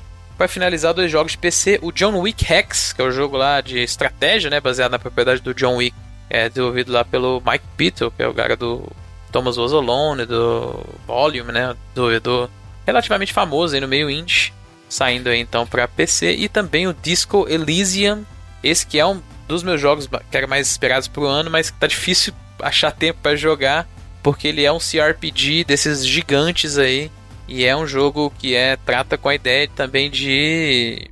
É um jogo que você controla um detetive, assim, e a ideia é que seja um CRPG que não seja muito sobre combate, mas seja sobre diálogo, seja muito sobre a ideia de você é, tratar um jogo de videogame como um, é, um jogo de RPG mesmo, de mesa, sabe? Os atributos é, e o seu diálogo é, serem mais importantes exatamente do que é, seus inputs mecânicos, sabe, no controle, uhum. assim, então... É, aquela, aquela ideia clássica do CRPG. Exato, e a, a, o desafio da, da galera da Zaun lá era exatamente ter o, o RPG mais profundo e, sabe, com mais textos aí do, dos últimos anos. E a, aparentemente eles conseguiram, porque é um dos jogos mais recebi, bem recebidos do ano inteiro aí. Se não me engano, lá no Open Critic a média dele é, tá 92, eu acho, algo, algo desse tipo. Então, Belo nome, Parabéns. só pelo nome já vale uma boa nota. Exato, é um nome bem da hora também. Então, tá saindo aí por enquanto só para PC. É, tá disponível lá tanto na Steam quanto no GOG. E então é isso, esse apanhado aí de duas semanas, muito jogo, muito jogo bom, principalmente. Muito bem, muito obrigado. Com isso concluímos os nossos trabalhos essa semana. Lembrando que, se você está ouvindo esse áudio, mas não sabe de onde ele apareceu, ele veio lá do nosso site, que é o reloading.com.br, que além do nosso programa semanal, você encontra também a locadora do Reloading, que é o nosso programa semanal em que abordamos jogos ou franquias específicas e a última edição, tal qual todas as demais, foi magistralmente editada pelo senhor Edu Rai, mas com uma trilha mais especial ainda. Falamos sobre jogos de verão, né? E espero que vocês apreciem, porque o senhor Edu manda muito bem, assim como ele faz com todo o seu trabalho da internet de 98. 33. Baixou um pouquinho. Mas bom programa, cara. Boa conversa bem bacana. A gente contou a história lá, falou do jogo, lembrou da, das antigas aí. Bom, ótimo programa. E além disso, também temos os reviews estrelados, nosso querido amigo Felipe Mesquita, que tá num, como diria nossa querida filha do Billy Ray Cyrus, lá, Miley Cyrus, on a roll, né? Porque tá. Trouxe aí dois reviews num espaço curto de tempo. A galera tá ficando mal acostumada já. Trouxe o Untitled Goose Game, né? Que é um jogo fantástico e um título fantástico para um jogo fantástico. Exato. Também é conhecido como o jogo do ganso. O jogo é, do o ganso. jogo do ganso, exatamente. E, como ele mesmo citou aqui já nesse programa, o review do Monkey King, que apesar de ele ter dito aí, já dito algo, vale a pena a leitura lá. Vão lá e, e apreciem o senhor. A qualidade da escrita do senhor Felipe Mesquita, que é um, um reviewer certificado, um revisadeiro. Revisadeiro certificado. revisadeiro é bom. Open Critic, gostou, é. né? Revisadeiro é legal. Ontem eu tive olhando, cara, tem bastante review no site, velho. Parabéns, senhor Mesquita. Se não me engano, são 39, eu acho. Ao longo desses anos aí, bastante reviews, cara. Tá. Isso é só o começo, hein, gente? Eu acho que vem coisa boa por aí. Senhor, o senhor, vocês não viram nada do senhor Felipe Mesquita ainda. Vocês vão ver, vão de ver muito mais. Vão de ver, não de ver, vão de ver muito mais. Certo? E além disso, nós temos os nossos perfis nas redes sociais, né? Então você tem lá no Twitter, twitter.com barra reloadingbr ou então arroba reloadingbr. Lembrando que reloading é R-E-L-O-A-D-I-N-G-B-R. E nossos perfis pessoais, senhor Edu. Arroba Alhai. Senhor Felipe Mesquita. Arroba Felipe underline MGM. E o meu, Bruno underscore cats ou Bruno underline cats, se você preferir de gato no inglês no plural. Lembrando que lá no Twitter, toda vez que a gente posta o episódio e você dá aquele RT maroto, você curte a postagem daquele RT maroto, você concorre aos jogos que a nossa comunidade linda traz aqui para distribuir esse amor em jogos digitais, tá? E além disso, nós temos também nossas campanhas que uma vez no mês a gente sorteia uma cópia física de um jogo. E o que está valendo esse mês é o que mesmo, senhor Edu Rai, para a galera que é, é, patronizadora? Nada mais, nada menos que o glorioso God of War para PlayStation isso, 4. Lucas mandou pra gente, Lucas nosso Lessa. Querido, nosso querido amigo Lucas Lessa, é, primo da Punk, né? Ele trouxe pra gente essa edição do God of War que a gente redistribui, nesse caso, as versões físicas pra galerinha que participa da patronagem. Caso você queira dar uma olhadinha na nossa proposta, a gente tem a nossa campanha lá no Padrim, padrim.com.br barra Reloading, ou então no PicPay você baixa o aplicativo, o PicPay é muito bacana, super fácil, digita lá Reloading, você nos encontra, é só é, assinar. Bruno, direto, agora tá dando comercial do PicPay na TV, né? Da TV, a, o, senhor, o senhor não acompanha mais TV, mas direto não, e o bacana, só para mencionar uma das vantagens de PicPay para quem assina por lá é o cashback. O PicPay hoje em dia está sendo aceitado, tá sendo aceito para um monte de coisas, né? E essa questão do cashback é legal porque é o seguinte: você paga, vamos supor que você assinou lá a patronagem do Reloading. Você tem a possibilidade de receber parte desse dinheiro de volta. Você paga uma conta, esse cashback é isso. Você acaba ganhando dinheiro por gastar dinheiro. Então isso é, isso é bem interessante aí no formato do PicPay. Mas dá uma olhadinha Normalmente, por mês, eu espero chegar assim por volta do dia 12, 13, porque o Sr. PicPay sempre manda um cashback para eu pagar minha conta d'água. Muito obrigado, Sr. PicPay. Pois é. pois é, dá uma ajuda boa, dá uma ajuda boa. Ah, mas olha só, dá uma lidinha lá no, na nossa campanha. Se você quiser e puder, toda ajuda é sempre muito, muito bem-vinda, independente do valor. E tudo isso se reverte em melhorias aqui do Reloading e a gente traz mais amor dessa comunidade linda para vocês, certo? Ah, bom, a gente falou da, do sorteio digital que acontece toda edição aqui e essa semana temos o que, senhor Edu Alray? Jurassic Park The Game. Nathan Gaspechak mandou é aquele lá da Telltale. Rest in Peace Telltale. É, que, que, que voltou, mas não voltou. É, esse, esse, esse jogo tá meio que um brinde aí né? De espero que acione, porque para vender não tem mais. É um brinde. É, exato. É. brinde exótico. Parada rara é um, essa aí. É um brinde que vem com um quê de, de mistério, né? Será que vai conseguir resgatar ou não vai? tem isso também. Né? É, se não conseguir, a gente dá outro jogo, amigo. Lamenta aí. Muito bem. Será que você vai tentar resgatar, vai aparecer um tiranossauro e dar uma mordida no seu braço enquanto você tá titando? É. Não sei. Vamos ver. Olha só então, senhor Felipe Mesquita, atento, hein? Porque o número é 58. E quem ganhou essa semana foi o Davi Pessoa. E a arroba dele no Twitter é o Davi Underline Nerd Shop. Olha aí. Olha aí, perfil Olha aí. comercial. No... Ganhou uma merchan? propaganda ainda. Meu merchan, como é que é? O merchan querido. Esse aí foi o É. Neto, Ah, minha-. Minha querida Muzambinho. Isso. Peixe, meu peixe, eu sou galo, galo lá em Minas. É isso aí. Muito amigo bem. do Felipe. Pois é, o Felipe adora. Ele adora o Milton Neto, Nossa senhora. mas de paixão. Mas isso é engraçado, porque as pessoas criticam muito o Milton Neves em função do trabalho dele. E, assim, o trabalho do cara é vender as coisas. Então, ele, ele é um cara, inclusive, bom de merchan, se você parar pra pensar. É. Que é o que ele mais Sapato- faz. sa- sapato Rafarelo. É isso que ele fala. Exa- Né? Exatamente. Mineiro E mais aí- chato do mundo. Mas não, não é assim. Pô, não é Ele ficou assim. tanto tempo em São Paulo que ele ficou chato. Olha que eu absurdo, gosto, eu cara. gosto. Gosto, eu o cara gosto porque acabou de. eu gosto porque ele fala o que vem na cabeça, assim, eu acho É o, maneiro. é o galo mais bonito do mundo. O Exatamente. bicho é tipo meio caótico, assim, meu, meu Joker, The Clown. Pois é. E o pior é que agora o senhor Felipe acabou de criticar toda uma classe de pessoas aí. né? Que é, que é uma Falando que sacanagem. todo paulista é chato, olha que é, só. Que é a maior mentira. eu fui Muito longe da realidade, não, Bruno. Não, É. só- olha, Brin- São Brincadeira, meu, meus Paulo. Justo compatriotas. você, Felipe. Justo você, Felipe.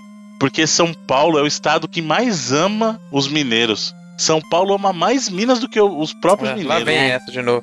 Repetir o é discurso, verdade. o discurso do Bruno lá no, no, no jantar aquele dia lá.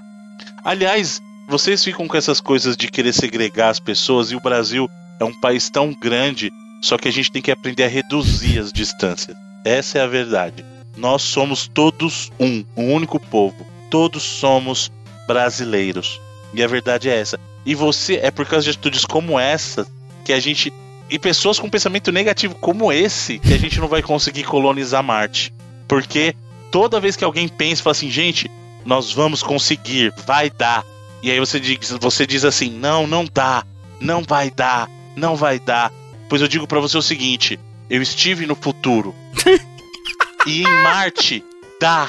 Por- E não só dá, e dá e vi pessoas em Marte ainda. Nossa. Nesse futuro. Entendeu? É, tá bom, tô, É, Total é, Recall. Eu, ach- eu- eu achei que você tinha completamente ignorado já. Eu ia te lembrar o nome da pessoa. Não, senhor, tá vendo? Aqui é, é é o setup e a entrega. É sempre assim. É sucesso.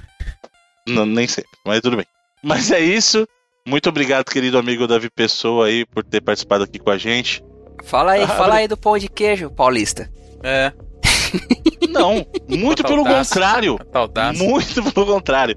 A única coisa que eu falei é que o pão de queijo de Minas não é o verdadeiro pão de queijo, porque o pessoal Nossa, bota é. muito polvilho. Olha aí, Bruno- olha aí, o Bruno paulista. teve- o Bruno teve a loucura de falar que eu não gosto de queijo. Eu como pão de queijo, eu abro, ele corta no meio e bota uma fatia de queijo dentro. Porque não tem queijo. Porque Não, isso é porque- puro polvilho. É, Ah, puro polvilho. Ah. Quem gosta de queijo sou eu, que eu já falei, eu compro uma pizza Ah. cinco queijos, aí eu compro uma pizza quatro queijos pra botar em cima dela. Ele vem pra cá e fala que a pizza daqui tem muito queijo. Eu nunca falei isso. Falou Eu sim. falei, não falei. O que eu falei é o seguinte, é que as pizzas que não deveriam ter o queijo, obrigatoriamente tem queijo. Nossa, cara, Entendeu? isso aqui pra região de Campinas é uma doença, velho. Toda pizza tem que ter mussarela. Não existe Aí, tá vendo? pizza Mas esse é um sem problema mussarela. aqui Cara, O Brasil tem um problema com a proporção de queijo e molho de tomate na pizza, muito grande. Isso é verdade Mas também. isso é outra discussão. Isso é outra discussão para outro momento, porque eu É. quero saber, senhor Edu Alray, qual que é o jogo digital da próxima semana da nossa comunidade linda. bom, semana que vem teremos aqui. Eu, eu, se eu não sorteei isso antes e esqueci de remover da lista, é o Dead Space. Que quem mandou foi o amigo Matheus Calegaro. Se caso eu já tenha sorteado, eu mando outro jogo pro querido amigo, a gente conversa aí. Mas eu acredito que não tenha. Gente, eu faço muita coisa aqui, gente. Sou tipo o, o estagiário mega ocupado. Desculpa aí se. Dead Space e o Dead Space o primeiro mesmo, original. Isso, primeiro, o terrorzão. Jogaço, jogaço, jogaço. Muito bom, gosto muito. Tá, Gosto mais ó. até que do 2, pronto, falei. Ah, mas em termos de, de clima de terror, o primeiro é, é muito mais forte, né? O 2 é a mesma mudança que teve do Resident 1 pro 2, né? Aquela coisa de. O 2 ainda tem terror, mas ele bota um pouco mais de foco na ação, né? Eu acho que o 1 é mais opressor, no bom É. sentido. O, o clima, assim, era realmente jogar de Uhum. fone é muito louco. O 2 É que é o bom. clássico, o vi no moleque, né? O 1 Pois é. ainda é bom. O design de som ainda é muito mais simples. Se você puder jogar aqueles fones bons, assim, que reproduz aquelas paradas meio 5.1, é, é bem maneiro. É sensacionante. Muito bem, então já sabe, vai lá no post desse episódio lá no Twitter daquele RT maroto, curte, a- curte e compartilha. E aí você concorre aos jogos digitais da semana. E pros jogos em mídia física, nesse caso God of War, é só dar uma olhadinha lá na campanha que as mídias físicas são pros nossos queridos apoiadores patroneiros, né? E como toda semana nós terminamos esse, esse programa com a escolha de um dos membros desse podcast. Podcast o qual você pode escutar no seu agregador de podcast de preferência ou então no Spotify, encontrando lá. Essa semana a escolha é sua, senhor Edu Alray. Como já não bastava o senhor ficar escolhendo muitas músicas internet afora, o senhor tem a obrigação também de uma vez a cada rodada escolher por aqui. Olha aí. Declarar, o senhor tem que declarar a sua escolha, na verdade. Né? É, eu vou, vou continuar na, no mandando um peso pra galera aí e eu vou indicar a música mais clássica da franquia Guitar Hero. Qual que é a música mais clássica da franquia Guitar Hero? Bennett Black, na minha opinião. Passou longe. Engraçado isso. Pra mim é. Porra, das que eu mais. Eu não sei. ah, ah, Não sei Não, se é- tem uma que é mais. Mas, por exemplo, a que eu mais tocava era as, tipo, as bagulho mais fácil, tipo. é, Santeria, Sweet Home Alabama, tá ligado? Aham. Não, mas esse- eu estou dizendo a mais clássica mesmo. A, eu não estou dizendo nem a melhor nem a preferida, estou dizendo a mais clássica. Nenhum palpite? Eu pensei que o senhor ia falar que ia mandar o peso, porque ia mandar o 16 toneladas lá. viu? Pô, é bom, hein? Esse é o é famoso show. Esse é show, esse é show. clássico. Aliás, Clássico. Pena que não se faz mais música assim hoje aí, em dia. sucesso, sucesso samba rock. O dos bons, né? Farofa Carioca, por exemplo, muito bom. Muito bom. E aí, nenhum palpite? Maior clássico do Guitar Hero? Uhum. Não. Diga. Senhores, vamos terminar o programa ouvindo Dragon Force Through the Fire Ah, and Flames. Dragon Force. Ok. Aí sim, verdade. Muito bem.